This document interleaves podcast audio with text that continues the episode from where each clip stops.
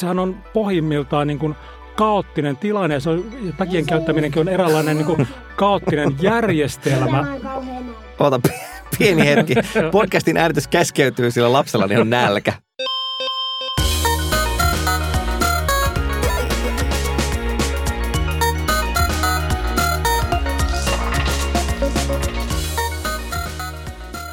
Tämä on Vikasietotila podcast, joka ilmestyy täsmälleen sopivan usein. Ei liian usein eikä liian harvoin, vaan sellaisella tahdilla, että jokaisen jakson ehtii ihminen kuunnella eikä siitä tule minkäänlaista suorittamisen painetta.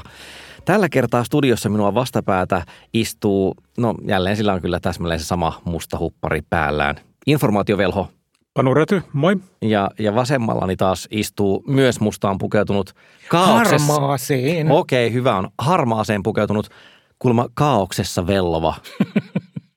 Kari Haakana.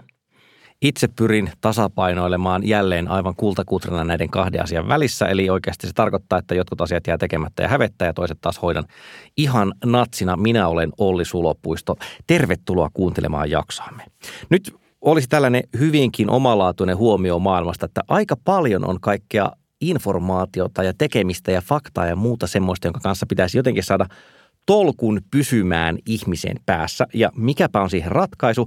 No ratkaisu on tietenkin se, että käytetään automaattista tietojen käsittelyä, sillä siis eh, tämä ei olisi vikasietotila, jos tarjoaisi jotain muuta ratkaisua. Eli tänään puhutaan siitä, että miten otetaan haltuun maailma, jossa on enemmän kaikkea ihanaa kuin mitä ikinä ehtisi tehdä ja käsitellä. Jos lähdetään vaikka siitä, että koska niin kuin uskolliset kuulijat tietää, että Panu Rädyllä on jos jonkinlaisia viritelmiä, niin kuvitellaan tämmöinen fiktiivinen tilanne, että Panu Räty näkee internetissä artikkelin, jonka haluaisi lukea, niin minkälainen helvetin kone käynnistyy?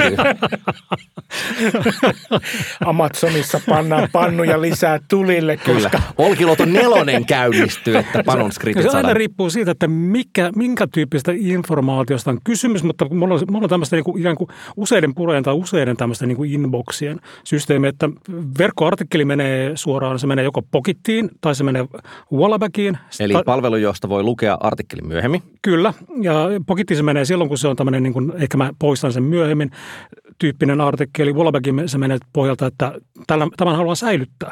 Jos se on työhön liittyvä, niin sitten se menee niin kuin, jos se on artikkeli, niin se menee tyypillisesti, jos se on jo projektissa oleva hanke ikään kuin, niin sitten se menee OneNoteen. Tai jos se on esimerkiksi muodoltaan PDF, niin silloin se menee suoraan Zoteroon.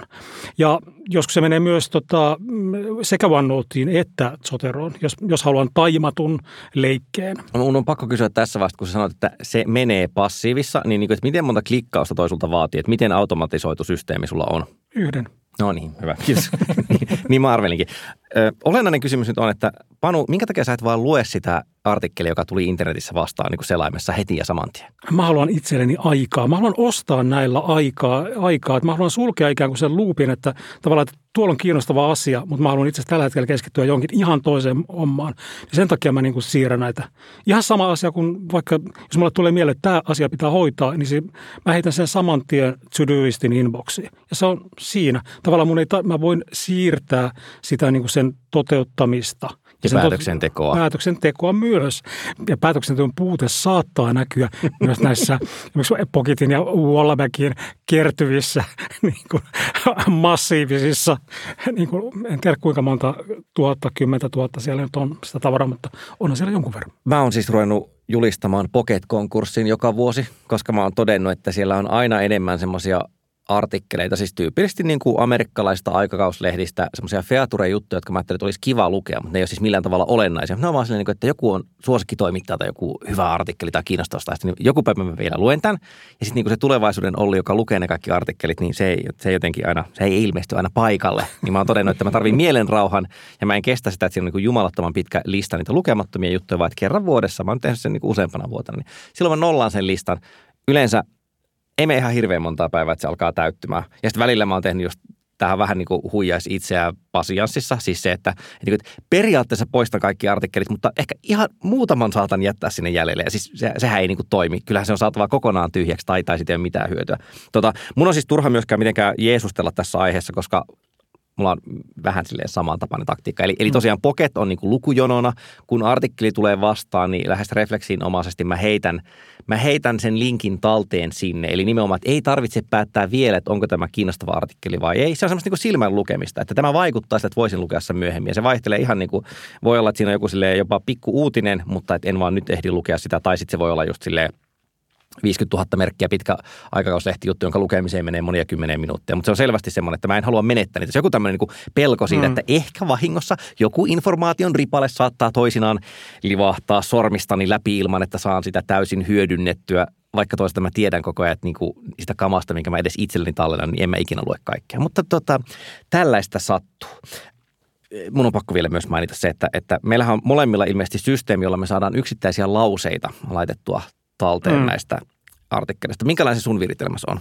Mulla on siinä itse useita eri, eri viritelmiä. No niin. että, tota, jos se on esimerkiksi Pocketissa, niin mä, tota, mä pystyn, Pocketissa mä voin tehdä highlightseja. Highlightsit siirtyy automaattisesti Roam Researchiin, jo ne tulee niin kuin tietyllä lailla niin kuin tägättynä valmiiksi. Että ajatuksena on se, tavallaan siis se, että mä voin niin kuin tavallaan, jos mulla on joku artikkeli, johon mä haluan palata, jota mä haluan ajatella tai haluan käsitellä siinä olevia asioita ja miettiä niitä, niin mä voin tavallaan ottaa sen, ne highlightsit sieltä ja kirjoittaa tavallaan oman omat muistiinpanoni siihen viereen, että tästä tulee mieleen tämä ja näin päin pois. Ja, siis... ja, ja vähän vastaavaa systeemiä käytän sitten niin kuin Wallabagissa ihan, ihan samaa. Mä siellä, siellä ne siirtyvät toisen järjestelmän kautta. Ja nämä on kaikki synkattu sitten taas Readwisein palvelu, Readwisein läpi, joka siis siirtää ne Roamiin. Onko tuossa se idea, että sä muistat asiat paremmin, jos sä kirjoitat niistä jotain itse, siis semmoista ihan niin kuin aktiivista tiedonkäsittelyä. Eli sen sijaan, että että sen sijaan, että pelkästään alleviivaan lauseen kirjasta, niin alleviivaan lauseen kirjasta ja lisäksi kirjoitan siihen oheen jotain, niin se toivottavasti tai luultavasti helpottaa sen muistamista myöhemmin. Kyllä joo, ja sitten se myös auttaa mua ajattelemaan, että mulla on tavallaan, että mulla on, voisi ajatella, että käytännössä usein näyttää siltä, että mulla on niin kaksi screeniä vierekkäin, jossa, jossa toisessa on niin nämä mun highlightsit ja toisessa on se, mitä mä itse kirjoitan niistä. Mä voin prosessoida ikään kuin sitä tietoa niin kuin kirjoittamalla ja käsittelemällä sitä. Mä oon ratkaissut saman ongelman, tai mä en tiedä, onko se sama ongelma luultavasti, sillä tavalla, että koska mä oon pihi, niin mä en halua maksaa Premium Pocketista, enkä myöskään Readwiseista. Mutta Pocketissa on ilmaisena semmoinen suosittele-toiminto, joka luo siis, käytännössä se luo nettisivun, johon ne korostetut lauseet ja kappaleet myös siirtyy. Sitten mulla on Scraperi Feed 4.3 muistaakseni tällä hetkellä, joka siis tekee siitä Pocketin julkaisemasta nettisivusta RSS-syötteen. Ja sitten se RSS-syöte menee Zapierin kautta hieman prosessoituna tekstitiedostoon Dropboxissa, joka on myös mun Obsidianin sisällä, josta mä saan sen kopioitua talteen. Tämä on niin kuin se on, äh, viimeksi tänään on tullut virheilmoitus, että tota, jokin siellä ei toimi, koska siinä on, se, siinä on hieman paljon purukumia. Mutta siis, kuten sanottua, se, että yritän ratkaista samaa ongelmaa, joka selvästi on joku tämmöinen, tai mun mielestä selvästi tämmöinen, että niinku, tulee paljon ärsykkeitä, äh, lukee jotain tai tulee joku oma idea ja sitten niinku, että sen haluaa saada heti muistiin. Ja on niinku semmoinen pelko, että ellen tee tätä nyt, niin en muista tehdä sitä ollenkaan. Ja mun, mun mielestä täytyy sanoa niin kuin sivun menne, musta se on ihan, ihan uskottava teoria siitä, että niin kuin muistiinpanojen idea on juuri tämä, että kannattaa kirjoittaa matalalla kynnyksellä paljon muistiinpanoja, eikä jotenkin sille ajatella, että muistan sen kyllä myöhemmin. Tosin sitten on aina joitain ihmisiä, jotka sanoo, että jos se ei ollut tärkeää, niin ei haittaa, että sen unohti. Anyways, uh, okei. Okay. Ja niin, ja voi myös tehdä siis, niin kuin mäkin käytän sellaista järjestelmää, että mä voin niin kuin täkätä ne niin, että, että ne palaa mulle näkyviin – ne samat muistiinpanot. Että jos mä haluan niin kuin todella painaa sen, niin kuin upottaa sen mieleeni. Tämmöisenä flashcard-tyyppisenä meininkinä se, siis Tavallaan se, se ajattelu. Joo. Siinä, kyllä. Tota, mullahan siis tämän koko homman ideana, semmoisena fantasiana on, että siinä vaiheessa kun mä luin ilmiöstä nimeltä Commonplace Book, ja varmaan pitäisi tietää mikä se on suomeksi, mutta siis tämmöinen idea, että, että entisaikaan ihmiset tekivät niin, että mitä ikinä he lukivatkaan – siis tämä on ainakin niin kuin Länsi-Euroopassa tapahtunut, niin he kirjoittivat siis asiat muistiin yhteen kirjaan. Eli tavallaan, että sen sijaan, että olisi alleviivattu sitä kirjaa, jota luki, niin oli siis oma muistikirja, johon pantiin ihan kaikki muistiin. Siis niin kuin, tavallaan hirveästi luokittelematta, vaan nimenomaan just semmoinen niin matalan kynnyksen muistikirja. Ja että se ei ollut, pelkkä, niin kuin, se ei ollut pelkästään oma päiväkirja, vaan että se toimi tavallaan viittaustietokantana, olkoonkin niin kuin hirveän kömpelönä. Ja sitten sen ideana, tai se mitä mä siitä otin, että kun mä luin toimittajista, jotka nykyään harrastaa vähän samanlaista, niin se ideahan on tavallaan se, että kun kerään koko ajan vähän muistiinpanoja, niin kerään koko ajan materiaalia, hmm. joka on myöhemmin ehkä hyödynnettävissä johonkin. Mä käytän tismalleen niin kuin tähän, koska mä pystyn tavallaan, mä kirjoitan mulle tulee tavallaan niin kuin joka päivä tulee uusi sivu, johon mä kirjoitan. Ja mä tagaan ne niin, että mä voin sitten tavallaan niin kuin pelkästään klikkaamalla sitä tagia, niin mä saan ne näkyviin ne kaikki muistinpanot sen tagin alta. Eli laitat se tyyliin niin kuin joku asiasana vaikka? Joo, että... asiasana tai asiasanan yhdistelmä tai tämmöinen, tai jos on joku projekti, niin mä laitan siihen tai mahdollinen projekti, niin mä niin kuin tagaan ne sillä tavalla. Mä voi, mulla voi olla se niin kuin nippu myös erilaisia tagia, että mä voin tehdä hakuja, jotka on niin kuin tarkempia. Mä oon epäillyt tätä aikaisemminkin, mutta mä epäilen yhä vahvemmin, että Panu Räty on robotti. ei, ei, musta tämä on, musta tämä on ihailtavaa järjestelmällisyyttä. Mulla on just se ongelma, että ja mä en... on se, että tämä on tapa hallita sitä kaaosta, niin kuin tavallaan, että se tämmöinen niin kuin asioiden tägääminen, niin sehän on lähtökohtaisesti, niin kuin, sehän on periaatteessa keino, jolla sä siirrät myös sitä organisointia. Et kun sulla on niin kuin tietyllä niin kuin päiväkohtaisella sivulla asioita, jotka on tägätty, niin sullahan sun ei tarvitse alkaa sillä hetkellä niin kuin ikään kuin sijoittamaan niitä tiettyihin laatikoihin, vaan sä voit tuottaa ne laatikot myöhemmin hakemalla niille tägeille niin kuin näitä asioita. Tosin mulla jostain syystä toi on niinku se kynnöstä. Mä en, mä en jaksa tehdä semmoista niinku päivittäistä prosessointia niille, että mulla on nimenomaan pelkkää raakatekstiä ja sitten se tähän mennessä mun käyttö sille Commonplace Bookille on ollut se, että aina sille kerran kuukaudessa tai jotain mä suunnilleen muistan selailla tiedostoa. Tai itse asiassa se tiedosto on mulla koko ajan auki koneella, mutta, mutta se idea siitä, että prosessoisin tätä ja saisin sitä ideoita, niin se ei ole ihan vielä toiminut. Mutta silloin, kun, ihan se, joku päivä. Mutta sunhan ei tarvitse tehdä sitä, niin kuin tavallaan niin kuin tässä ei tarvitse tehdä sitä joka päivä, että sä voit, että sulla on ne tagit, sä teet niillä niitä hakuja silloin, kun sä tarvitset näitä asioita ja silloin sä prosessoit sen. Tiedättekö, miten minä olen järjestänyt tämän kaiken? Mä haluan kuulla. Niin, tätä, tätä olemme Minä odottaneet. en ole järjestänyt tätä millään tavalla. Minulla on 28 000 selain välilehteä auki viidessä ikkunassa, jotka on niitä asioita, joita olen lukenut tai haluan lukea tai ehkä pitäisi jossakin vaiheessa lukea. Ja sitten mä vellon tässä niin kuin kaauksessa ympäriinsä, eikä, eikä minulla ole mitään järjestelmää. Eikö sua pelota, että ne välilehdet häviää? pelottaa ihan vitusti. Se on yksi, yksi niin kuin keskeisimpiä pelkoja elämässäni on nimenomaan se, että, että se mun pää selain sivu, jossa ne suurin osa niistä välilehdistä on, että se jostakin syystä sulaa, mutta sitten toisaalta sit mä muistan suurin piirtein, mitä ne on. Siis niinku, mulla, on, mulla on joku järjetön kognitiivinen loadi päällä koko ajan, siis tästä asiasta, mutta se ei tunnu häiritsevän kovin paljon. No, sä voit ottaa meiltä muutaman vinkin. Siis kyllä mullakin niinku selaimen avoimet välilehdet on de facto teen näille jotain lista, mutta tota, Safari itse viimeksi tällä viikolla äänittäessä niin hävitti ne kaikki. Mä en ole ihan varma, että päivittyykö mulla joku lisäosa, koska siellä yllättäen on tunkattuna kaiken näköistä mutta nyt, nyt mä otin sen silleen niin kuin konkurssina siis siinä mielessä, että totesin, että no, jos siellä oli jotain supertärkeää, niin se tulee vastaan jossain muualla. Jos ei ollut, niin ehkä ihan hyvä näinkin. Kyllä se vähän ahisti. Viimeksi ahisti paljon enemmän kuin se kävi. Sen takia mä osataan niin ruvennut käyttämäänkin myös kaikkia, siirtämään asiat jonnekin muualle kuin pelkästään selaimeen. Niin mä uskon jotenkin siihen niin kuin, tämän David Allenin Getting Things Done menetelmään niin kuin, tavallaan ehkä vähän etäännytettynä tai raassa muodossa. Eli se oli niin kuin tämmöinen menetelmä, joka on saanut ikään kuin buddhalaisuudesta hieman vaikutteita, että kirjoitetaan ne asiat mieleen saman tien, jotka on niin kuin tavallaan, tai tehtävät, jotka keskeyttävät sen, mitä olet tekemässä, jotta saat tämmöisen ikään kuin mind like a water-tyyppisen tilaan. Ajatuksena siis se, että niin kuin tekemättömät asiat synnyttää, niin kuin, tuottaa jonkinlaista epämukavuutta tai ahdistusta ja niiden kirjaaminen ylös sellaiseen paikkaan, josta ne myöhemmin löytyvät, niin ne ikään kuin sulkee sen luupin, jotta sä voit jatkaa tätä niin kuin hommaa. Mä en ymmärrä, mitä vika on ahdistuksessa. Länsimaisen ihmisen, länsimaisen ihmisen osa on elää jatkuvassa ahdistuksessa ja sen torjuminen on mun mielestä jotenkin väärin. Marksilla Kari puhelimessa.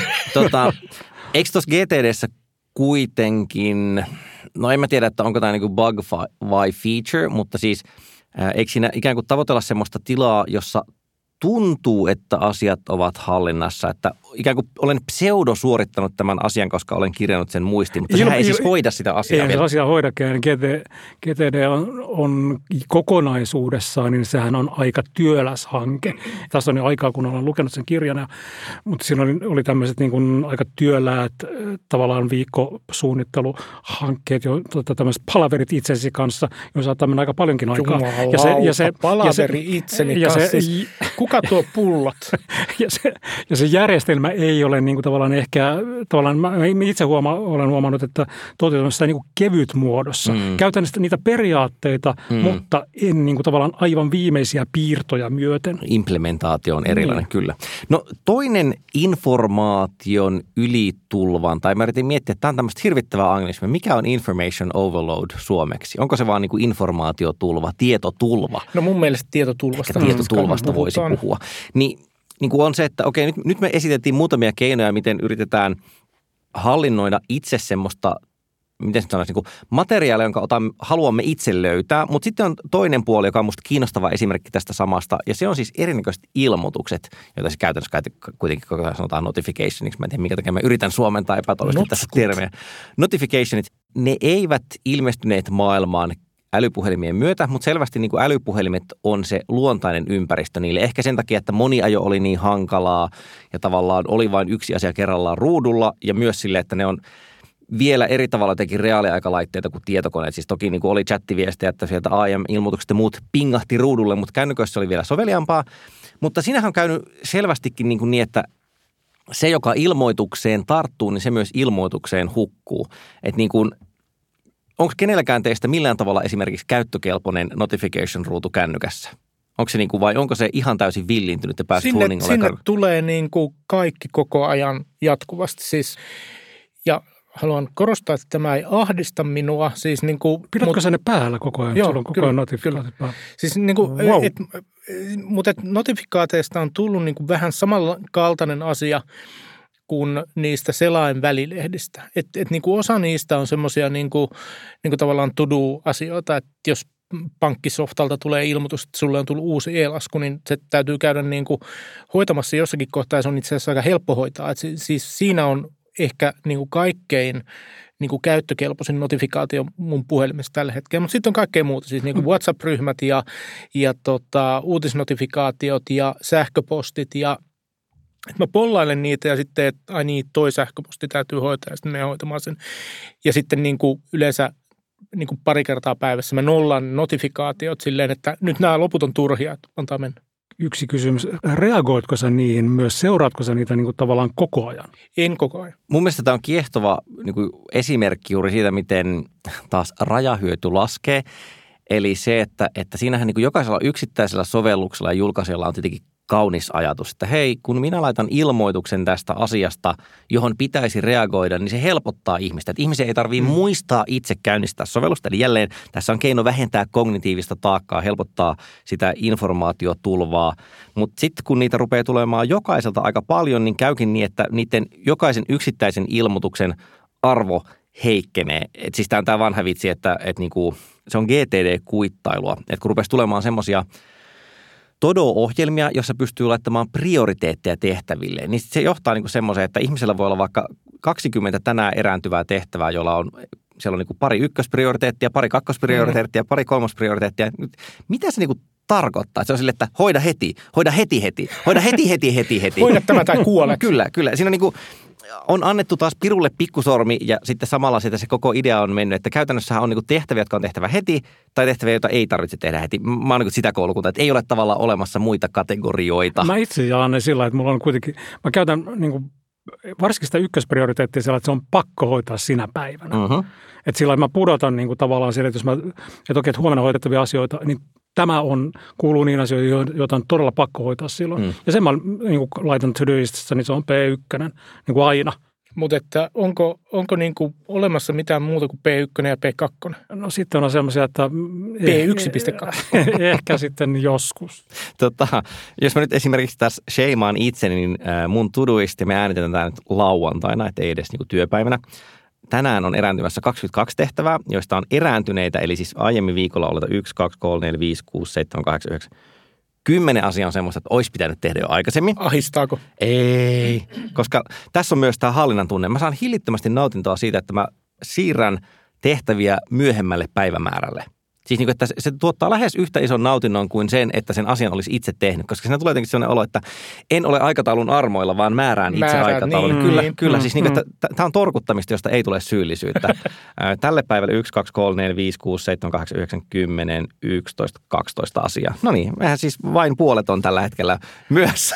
Mä, mä, mä jotenkin, jotenkin olisin taipuvainen olemaan sitä mieltä, että toi, toi hajottaa koko, koko ton, ton idean. Ja mulla on vain kolme eri prioriteettia näissä tehtävissä Ei tällä hetkellä käytössä. No niin, mutta, mutta siis se, mitä sanoin niistä kännykkäilmoituksista, jos katsoo, että miten Androidissa ja iOSissa on molemmissa viimeisten major-versioiden aikana tätä asiaa käsitelty, niin sinähän on tullut koko ajan niin kuin lisää käyttistason ominaisuuksia. Eli just rupeaa tulemaan kaikkea, niputetaan ilmoitukset. iOS on semmoinen, että voit niinku halutessasi nähdä ilmoitukset vaikka vain kerran päivässä tai kaksi kertaa päivässä. Sitten on niinku just ne eri prioriteetit, mutta kuitenkin, että käyttiskehittäjät on todenneet, että shit, ei tämä homma oikeastaan toimi, että yritetäänpä rakentaa jotain niinku purukumia tänne systeemitasolle hoitamaan tätä ongelmaa. Että vähän niin kuin nostetaan jo kädet pystyyn ja myönnetään, että no ei tätä, niin kuin, ei tätä henkeä enää sinne pullon takaisin saa laitettua. Niin, tai, tai siis niin kuin, että ensin houkutellaan sovellusvalmistajat tekemään niitä notifikaatioita, että tällä tavalla saat muuten sen potentiaalisen tai jo olemassa olevan käyttäjän käyttämään sovellustasi enemmän, eli enemmän engagementtia, eli tärkeämpi ohjelma.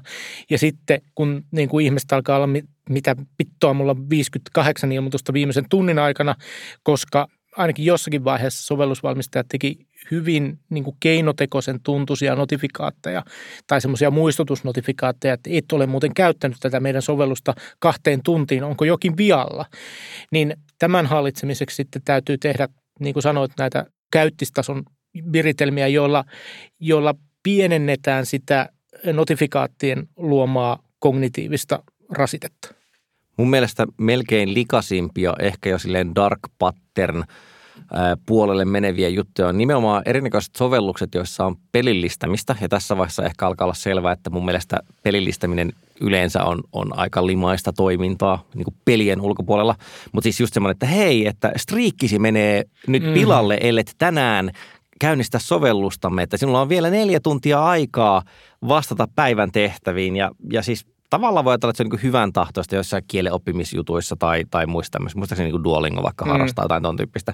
Mutta sitten nettovaikutus ainakin sen myötä, kun useampi kuin yksi sovellus tekee tota samaa, onkin vaan sille, että, että siinä tota, tapellaan rajallista määrästä mun huomiota ja sitten jokainen lisäilmoitus sinne, niin ei, ei niin kuin millään tavalla paranna sitä tilannetta, vaan, vaan nimenomaan heikentää Mm. sitä. me ollaan jotenkin rakennuttu me ihmiset niin, että tavallaan että jos meille tuotaan jonkinlaista vaihtelua, mitä tahansa, niin kuin mitä ne notifikaatiotkin tuo, että ei tällainen kiinnostava linkki, tämmöinen kiinnostava asia, tämmöinen niin kuin viesti, niin kun siinä on se vaihtelu, niin mehän toimitaan niin kuin, niin kuin Skinnerin pulut, että joille niin kuin alettiin niin kuin niitä että kun ne sai tämmöisen ruokapelletin niin kuin naputtaessaan niin kuin tämmöistä kosketuslevyä, niin tota, kun siihen lisättiin vaihtelu, että välillä ruokaa tuli siitä niin kuin napautuksesta ja välillä sitä ei tullut, niin nehän alkoi niin kuin naputtaa sitä, niin kuin, sitä niin kuin tota, kosketuslevyä niin kuin jatkuvasti. Kyllä, epä, epävarmuus tehostaa koukuttamisen Joo, syntymistä, minkä esimerkiksi rahapelien tekijät tietää oikein hyvin. Siellä on monia keinoja.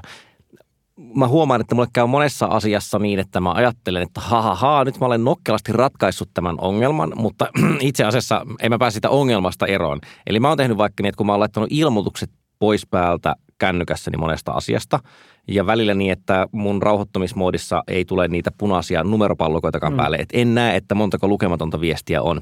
Niin arvaatteko, että minkälaista käytöstä sitä on seurannut? No mähän siis tyypillisesti otan kännykän auki ja niin kuin täppään erikseen sille Messenger auki, ei viestejä. WhatsApp auki, Mm. ei Mm. viestejä. Mm. Signal auki, ei viestejä. Telegram auki, ei viestejä. Niin kuin, mä oon tavallaan jo, mä käyttäydyn ihan samalla tavalla. Mä käyn kuitenkin tsekkaamassa ne hemmetin sovellukset, että mä en ole päässyt irti tästä koukuttumispiirteestä. No, meillä täällä vikasietotilassa on itse asiassa ovela taka-ajatus tämän jakson suhteen. Ja se on se, että kun olemme nyt puhuneet tällaista jossain määrin henkilökohtaisista tiedonhallintavälineistä sekä siitä, että miten niin kuin sisäänpäin tulevaa tulvaa voi hallita, niin on olemassa toinenkin semmoinen maailma, jossa näkyy hieman samankaltaisuuksia ja sehän on siis ohjelmistokehitys, etenkin siinä vaiheessa, kun aletaan mennä ketterän ohjelmistokehityksen puolelle. Mikä Kari sun mielestä tässä on niin tämä ydinongelma, että eikö ole siis väitän, on kuitenkin niin, että parempihan on, että agilesti devataan kuin että mennään vesiputous edellä, että kaikki on yhtä mieltä siitä, että tulee parempaa jälkeä ja on järkevämpää resurssien käyttöä. Olisi tosi tyhmää jotenkin ruveta valittamaan siitä, että käytetään ketteriä metodeja. Niin, siis mun mielestä agilit metodit on, on metodeja siinä, missä muutkin. Että siis se kulunut vertaus on se, että ei, ei ole väliä, että mitä itsepuolustuslajia harrastat, kunhan sulla on joku laji, jolla sä niin kuin tavallaan pystyt vetämään jotakuta nokkaa. Esimerkiksi harrastat ampumista. Mä en selvästi hengaa devaajien kanssa tarpeeksi, koska mä en ole kuullut tätä vertauskuvaa softakehityksestä. Se, se on ehkä vähän edistyneempien devaajien hommaa se, mutta siis Agile on kuitenkin niin kuin tavallaan ajatusmalli, ja sitten sen ajatusmallin päälle on syntynyt bisnestä ja sitten kun syntyy bisnestä, niin sitten alkaa syntyä niin kuin kaikenlaista. Ja, ja siis tietyssä mielessä voisi ajatella, että Agile – Agile muodostaa niin kuin ideologian tai jos haluaa oikein kärjistää, niin uskonnon. Että sillä on niin kuin tavallaan tämmöisiä organisoituneen ideologian toimintamalleja, että siellä on tämmöinen papisto, joka, joka määrittää, mikä on agilea ja mikä ei ole agilea, että mikä on puhdasoppista ja mikä on vääräuskoista ja, ja, ja että, että toi on agilea ja toi ei ole agilea. Ja on olemassa deva ja, deva ja ryhmä, jonka miten mä sanon tämän nyt kauniisti, siis että, että hirveän paljon niin kuin käytetään energiaa siihen itse agile-metodologiaan ja sen kelaamiseen ja siihen, että, että mitä se oikeasti on ja mitä se oikeasti ei ole, ja jossa on niin kuin vaikea nähdä sitä varsinaista itse devaamiseen liittyvää hyötyä. Et siitä on tullut niin kuin tavallaan semmoinen en mä nyt tiedä, itse tarkoituksellinen tietyssä mielessä. Ja kaikki tämä, siis en tarkoita tällä dumata agilea tavallaan tapana ajatella ja tapana niin kuin tehdä. Ai et. niin. Mä just mutta, ajattelin, ajattelin sitä, että niin kuin, onhan se niin kuin, siinä on kuitenkin lähtökohtaisen ajatuksena se, että poistetaan kaikki niin kuin, tavallaan esteet, mitkä ei niin kuin, tuota arvoja, keskitytään niihin asioihin, joilla niin kuin sitä niin kuin tuotetaan, annetaan valtaa niin kuin devaajille ja tiimit voi toimia itsenäisesti ja järjestää duunissa itsenäisesti ja ottaa niin kuin käyttöön niitä teknologioita, mitä ne tarvitsee. Eikö tämä ole välttämätöntä, Kari? Se on varmasti välttämätöntä, mutta sanoisinko, että Agile on yksi tapa tehdä nuo asiat, joita sä kuvailit. Hmm. Ja siihen liittyy tai siihen on muodostunut tällainen tietynlaisia hierarkioita ja tietynlaisia, tietynlaista ortodoksisuutta, että et niin kuin voitaisiin tehdä vertaus, että et eikö kristinuskoppanu ole kuitenkin, kuitenkin hyvä tapa järjestää asiat, että eikö siinä ole ihan hyvä idea? Tämä on tämä, että kun olet antropologi, niin kaikki ongelmat näyttävät uskonnoilta tyyppinen selvästikin. Se, se voi olla. Mutta siis se, että minkä takia me ollaan nyt teipattu äh, Jeesus-teipille nämä, nämä ehkä hieman erilaista näyttävät aiheet yhteen, niin, niin siinä on niin muutama yhteneväisyys taustalla. Eli, eli toisaalta se, että jos ajatellaan, että minkälaiset asiat on johtanut siihen, että ohjelmistokehitys on nykyään erilaista kuin 40 vuotta sitten – niin osaltaan se on siis niin kuin mittakaavaan liittyvä, skaalaan liittyvä asia ja, ja vauhtiin on liittyvä asia. On jo teknologiaan liittyvä, liittyvä asia ilman muuta. Kyllä. Eli Te- teknologiasta ratkaisut on muuttunut niin paljon, että niitä on vaikea ja mahdoton itse asiassa niin kuin usein ratkaista siellä vesiputousmallilla.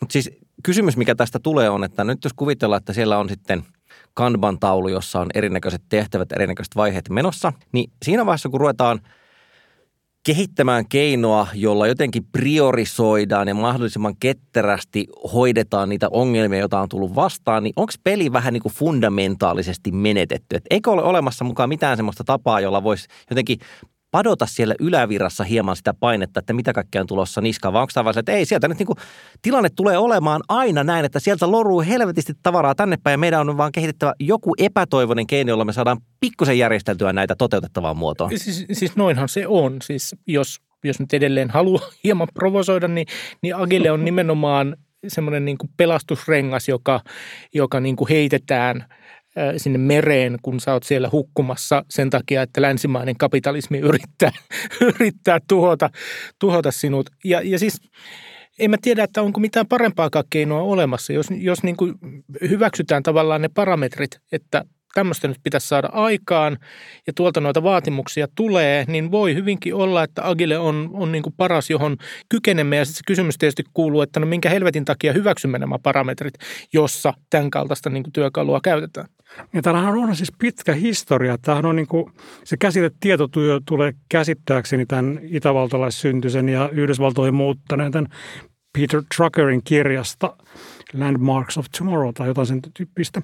Ja siinä oli se niin kuin ajatuksena se, että, että tietotyössä työntekijät muuttuu autonomisemmaksi, että johto antaa tavoitteita yksityiskohdista huolehtii nämä työntekijät. Ja tätähän tämä tavallaan se kehitys on alkanut jo siis niin kuin tosi pitkälle. Tähän niin kuin tietyssä mielessä niin me ollaan vaan niin kuin menty yhä pidemmälle, syvemmälle. syvemmälle tässä samassa niin kuin pulmassa. Sehän ei kuitenkaan poista sitä tavalla tulvaa, sitä mm. niin kuin tavallaan valtavaa niin kuin, koko ajan pinoutuvaa niin kuin tekemisen määrää. Mm. Ja semmoinen piirre, että jos miettii, että mitkä asiat on johtaneet tai mahdollistaneet tähän, siis totta kai voidaan sanoa, että kapitalismin syytä, koska niin kuin de facto on, mutta se on ehkä Marksilla niin, oli puhelimessa. Kyllä, se on, mutta mä tarkoitan, että se on niin laaja määritelmä, että mm. se ei auta hirveästi ymmärtämään asiaa, josta poimii vaan yksittäisiä teknologisia muutoksia, jotka on vaikka johtaneet siihen, että lähes kaikilla, jotka jollain tavalla ovat tietotyön kanssa tekemissä, eli niin kuin valkokaulustyöläisillä, niin kyllähän se pentele vieköön taitaa mennä niin, että ystävämme internet on tässä jossain määrin syypää tähän hommaan. Että se, että interwebsi on olemassa ja interwebsi on olemassa langattomasti ja sitten on vielä tämmöinen pieni, pieni laite taskussa, jolla saapi tota, työnsä hoidettua mistä vain ja milloin vain, niin se ei välttämättä johtanutkaan siihen, että hei, nyt mä hoidan asiat entistä tehokkaammin, vaan koska se virta on niin suuri, niin ikään kuin se johti siihen, että, että koko ajan on tulossa sisään sata yksikköä asiaa ja ennen oli yksi työpäivä ja kahdeksan tuntiyksikköä siinä, että mä hoidin niin kuin kahdeksan asiaa sadasta. Nyt mulla on silleen, että no mä hoidan työpäivän aikana kahdeksan yksikköä ja sitten mä hoidan kännykällä muun päivän aikana vielä kaksi vai neljä yksikköä, mutta edelleen se on sata yksikköä, joka on tulossa sisäänpäin. Niin tämä ei, tämä ei siis, tämä ei millään tavalla ratkaissut sitä ongelmaa. Ja odotappa vaan, kunhan muskin elon saatu neuralinkkinsä valmiiksi, niin sä voit niin kuin myös nukkuessasi hoitaa näitä asioita. mutta myös vessassa ollessa. Niin, totta. Voit tehdä kyykkyjä ja samalla ruksata sieltä kanban-taululta asioita pois. Mutta Kari, sä oot nyt niinku jotenkin esittänyt tässä hirveän viatonta ja sille, että sä vaan luovit kaauksen merellä, mutta oikeastihan me satutaan tietämään, että esimerkiksi kirjaprojektissasi kuitenkin olet käyttänyt ATKta apuna. Tunnusta, tunnusta! olen, olen kirjoittanut kirjan tietokoneen avulla. Ja, ja siis joo. Niin, eikä pelkästään käytän, siis Word. Niin kuin... En, en käy, käytän esimerkiksi just Kanban-menetelmää, eli mulla on semmoinen, semmoinen yksinkertainen Kanban-taulu, jossa on, on kirjaan liittyviä asioita, joita mä sitten siirtelen niitä, niitä lappuja ja mä oon purkanut kirjan rakenteen semmoiseen matriisiin, jonka mä oon tehnyt Miro-nimisen työkalun avulla, joka internetissä pyörii. Ja nämä, nämä menetelmät on suoraan siis peräisin työelämästä, että, että Miro työkaluna otettiin meillä käyttöön ja mä otin sitten henkilökohtaiseen käyttöön, koska se oli se on siis mm. semmoinen valkotauluohjelma, joka on hyvin, hyvin niin kuin helppokäyttöinen ja johon nykyään on kaikenlaisia integraatioita esimerkiksi Google Docsiin ja muualle.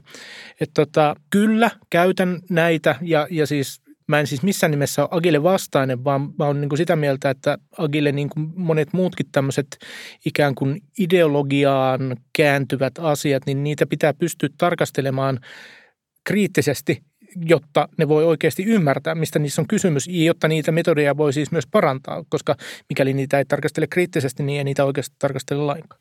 Tämä on varmaan samaa juonnetta, mistä Panu puhui siinä GTDn suhteen, että siitä tuli, niin kuin ainakin jos mä mietin ihmisiä, jotka mäkin tunnen, tai sille, että ihmisiä, joiden julkaisuja internetissä luin – niin tota, siitä ja vaikka Inbox Zerosta tuli mm. joskus todellakin, voisi sanoa, että uskon kappale. Et, Joo, et kyllä, kuin, ehdottomasti. Oli niin kuin erikseen se, että ratkaiseeko tämä ne ongelmat, mitä minulla on, ja sitten puhdas oppisuus. Eli teenkö sillä tavalla, mm. kun mestari on opettanut jossain. niin, ja mun, mun mielestä se, se niin kuin puhdasoppisuus on, on siis niin kuin ehkä nimenomaan pyrkimystä toteuttaa se metodi ikään kuin aidosti. Että se on, se on niin kuin, miten mä nyt sanoisin, kristityillä on tämmöinen käsite kuin kilvoittelu, niin mun mielestä tässä on niin jotain, jotain sukulaisuutta siihen, että pyrin täyttämään tämän asian niin kuin entistä paremmin ja entistä niin kuin oikeammin. Mm, toinen termi voisi olla niin kuin tehokkuusporno, että se on niin kuin, tavallaan, että siinä niin kuin viedään se niin kuin äärimmäisyyksiin asti. Ja yksi tämmöinen niin kuin hassu niin kuin sivujuone tästä oli tämä niin kuin, muutama vuosi sitten Suomessa on riehu tämä bullet journal – ilmiö, jossa mm. ihmiset rakensivat niin itse näitä niin kuin piirsi äärimmäisen tarkkoja tämmöisiä rakentamisia niin kuin muistikirjoja, jotka, joilla he hallitsevat omaa elämäänsä. Ja näiden muistikirjojen rakentaminen on niin kuin tuntikausia, jopa päiväkausien niin kuin projekti, jotta sä saat itsellesi kalenterin. Saat sen kuulostamaan jotenkin pahalta. Kyllä mä tunnen muutamia ihmisiä, jotka, joilla ainakin aluksi se, ne tuntuu saavan elämän, ehkä nimenomaan vielä työelämän jotkut aikataulut sillä vähän paremmin haltuun. Ja se on jännä siihen bullet journaliin, musta tuntuu liittyy vielä välillä se, että se tehtiin nimenomaan ei-tietokoneella. Että Kyllä, se tehtiin niin kynällä ja paperilla. Kynällä ja paperilla. Mutta tässäkin on silleen, että voi olla, että siihen liittyy jotain niin kuin kognitiivista erilaisuutta, mutta myös tuli vähän sellainen olo, että, että onko tämä nyt itse tarkoituksellista, että se ei ole tietokone, jolla se asia se, tehdään. Se varmasti on itse tarkoituksellista ja mun mielestä siis symppaan kaikkia ihmisiä, jotka niin kuin yrittää löytää löytää niin kuin jonkun keinon hallita sitä, sitä niin kuin kaaosta, jossa niin kuin eletään, jossa, jos niin kuin syötteitä tulee hirvittävä määrä ulkopuolelta koko ajan ja mun pitäisi jotenkin, jotenkin hallita ne. Ja sitten se niin kuin tapa, jolla sitä hallitaan on, on ikään kuin se internatio, mikä se sisäistäminen. Mm. Eli tämä on mun vastuulla, mm. että et niin kuin yhteiskunta on sairas, työntää mulle koko ajan kaikenlaista kakkaa ja mun täytyy hallita se. Et sen sijaan, että, että lähtisi barrikaadeille liikkeelle ja, ja kään, kippaisin poliisiautoja, niin alan tehdä bullet journalia. Toi on erittäin niin kuin oikea niin kuin tarkka huomio, koska monissa ammateissa niin me ei, me ei voida hallita sitä niin kuin virtaa millään lailla. Me ei voida oikeastaan hallita edes käytännössä niin kuin kaikilla tavoilla niitä omia työtapoja, mutta tavallaan se, että jos se jätetään sille työntekijälle se niiden niin kuin tekemisen rakenteiden – pystyttäminen, niin mä kyllä siirtäisin sitä vastuunkantoa myös sen niille organisaatioille sille maailmalle. Joo, ja, ja siis niin kuin pahimmassa tapauksessahan se menee just niin, että, että sit se on se yksittäinen työntekijä, joka alkaa jotenkin rakentaa niitä, niitä hallinnan välineitä saadakseen edes niin kuin pienen siivun siitä mm. kaauksesta niin kuin jollakin tavalla itselleen merkitykselliseksi tai rakenteiseksi, jotta hän, hän niin kuin voi ajatella hallitsevansa sitä.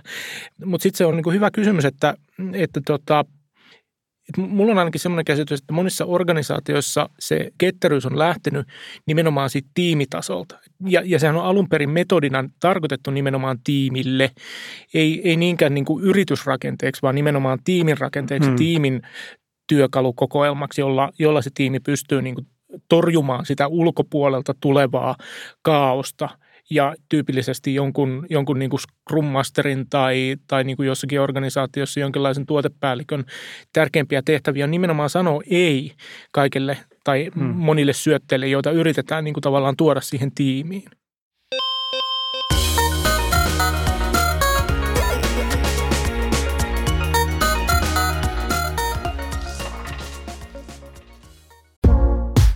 Vikasietotila on kuulijoiden tukema ohjelma – Maksamme tekemisen kulut omasta taskustamme ja niinpä nyt tarjoamme maksaville asiakkaille enemmän vikasietotilaa. Kyllä, nimittäin Pikasietotila-niminen ajankohtaiskommentaarimme, joka ilmestyy joka toinen viikko. Lisätietoja siitä nettisivultamme vikasietoti.la, josta löydät tilausohjeet ja pääset tukemaan vikasietotilan tekemistä. Paljon kiitoksia. Vikasietotila ei onnistunut tässäkään jaksossa tehostamaan itse itseään yhtään enempää, mutta kuten alussa totesin, mehän olemme jo juuri nyt täydellisen kokoisia, eli ei mitään hätää. Joten tähän loppuun meillä on kaikessa rauhassa aikaa käydä läpi muun muassa ohjelmistosuositus, jonka esittelee Panu Räty. Joo, mä ajattelin sitä, että keskittymissä on paljon kysymys siitä, että sä pystyt ottamaan niin kuin tietyn ajan siitä niin kuin yhtä tiettyä tehtävää varten. Ja tähän on niin kuin keinoja, jolla tätä voidaan niin kuin yrittää parantaa, on käyttää ajastinta. Eli ajastimme perustuu esimerkiksi niin kuin Pomodoro-tekniikka tai Pomodorosta tämmöinen niin kuin ultra working, ultra working Kuulostaa kamalta. Menetelmä. Niin. Si, si, tavallaan tämä, tässä ultraworkingissa on, niin kuin siinä, siinä on ajatus määritellä tavallaan niin kuin tarkasti se, että mitä sä teet ikään kuin sun henkilökohtaisessa seuraavassa puolen tunnin sprintissäsi. tuota, mm, ja, ja, mä, mä, ja määritellään, määritellään mahdolliset häiriöt ja niin päin pois. Et, eli näitä keinoja on siis paljon ja sovelluksia on paljon ja tänhän voi hoitaa vaikka puhelimen ajastimella tai muutaman euron munakellolla. Mutta yksi sellainen ihan kiinnostava työkalu tämän tyyppisen ajastamisen on tämmöinen kuin Forest, joka ikään kuin pelillistää näitä keskittymisjaksoja. Eli joka kerta kun sä valitset tavallaan, että nyt keskityn vaikkapa kirjoittamiseen tai lukemiseen tai jotain muuta, niin sä ikään kuin istutat puun. Ja se puu tulee siihen sun näytöllesi. Mutta eihän mä näe silloin, mitä mä oon tekemässä, jos mun näytölle tulee puu. No sä voit laittaa sen nimenomaan siihen puhelimeesi, sen puun. Se toimii Androidissa ja iOS-laitteessa. Eli sä valitset sen ajan ja sitten sä käynnistät sovelluksen ja sitten sä kasvatat sitä sovellusta. Ja sitten sä voit myös tavallaan, että siihen näytölle voi tulla myös kehotteita, että älä nyt katso minua. Puuta, joka kasvaa niin, tässä. Niin. Ja kun sä saat riittävästi näitä puita, sä kerät myös ikään kuin pisteitä ja saat lisää ominaisuuksia siitä sovelluksesta. Esimerkiksi taustaääniä, kahvila ääniä, tämän tyyppisiä, tai jotain luonnon ääniä. Eli tavallaan pelillistäminen niin kuin tukena siihen, että sä otat niitä jaksoja, joissa keskityt yhteen asiaan. Ikään kuin tavallaan ihmisille, jotka tarvitsevat tai jotka kokevat hyödylliseksi saada siitä jonkun lisäbonuksen. Itse mä käytän tätä satunnaisesti sen takia, että se on niin kuin selkeä ja sujuva, että mä saan nopeasti sen, niin kuin, timeri toimii kivasti ja niin kuin näin. Ja, ja siinä on myös tarvittaessa, jos haluan jonkun taustaäänen, niin saan sellaisenkin. Siitä on siis ilmainen versio ja pro-versio, jota itse käytän, ei maksa kuin muutaman taalan. Eli Forest. Mä haluaisin taas kehua sitä, miten helppoa on Python ohjelmien ajaminen, koska siis jos ei ole tähän mennessä vielä tullut selväksi, niin mähän on oikeasti täysi amatööri. Mutta aina välillä sitä ihminen tarvii erinäköisiä ohjelmia. Mä esimerkiksi käytän semmoista kuin Auto EQ, joka on softa, jolla voi laskea taajuuskorjaimen parametreja erilaisille kuulokkeille. Siis sinne on mitattu valmiiksi eri kuulokkeiden tietoja ja sitten vaan siis ajamalla sen komentoriviltä niin sen saa laskemaan ne arvot, jotka syötetään sitten taajuuskorjaimeen, oli se fyysinen tai softa taajuuskorjain. No, mutta siinä on muutamia hauskoja piirteitä. Esimerkiksi niin kuin se, että vittu ihan minkä tahansa pyyttönohjelman asentaminen on aina aivan täyttä helvettiä, koska se versiohallinta on ihan käsittämätöntä. Muun muassa se Auto EQ, ainakin ennen kuin siitä tuli uusin päivitys, niin se tarvitsi semmoista matematiikkalaskentakirjastoa, joka ei toiminut M1-prosessoreilla jostain syystä Mäkissä niin kuin ollenkaan. Siinä oli vain jotain semmoista, se kirjasto ei toiminut. Joten mitä tein? No asensin sen sitten niin kuin kotona Windows-tietokoneelle.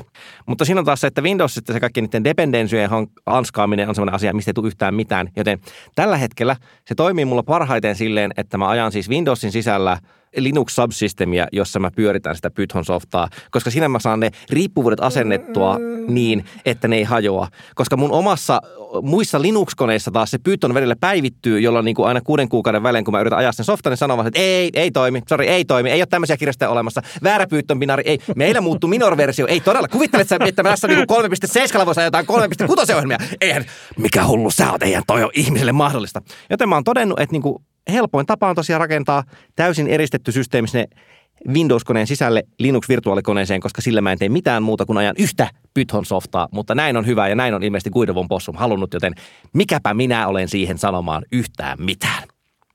Kari, mitäs me luettaisiin? Mä en tiedä, koska mä olen mykistynyt. No, Mutta mä sain sen me... toimimaan. Mä sain sen toimimaan. Hienoa.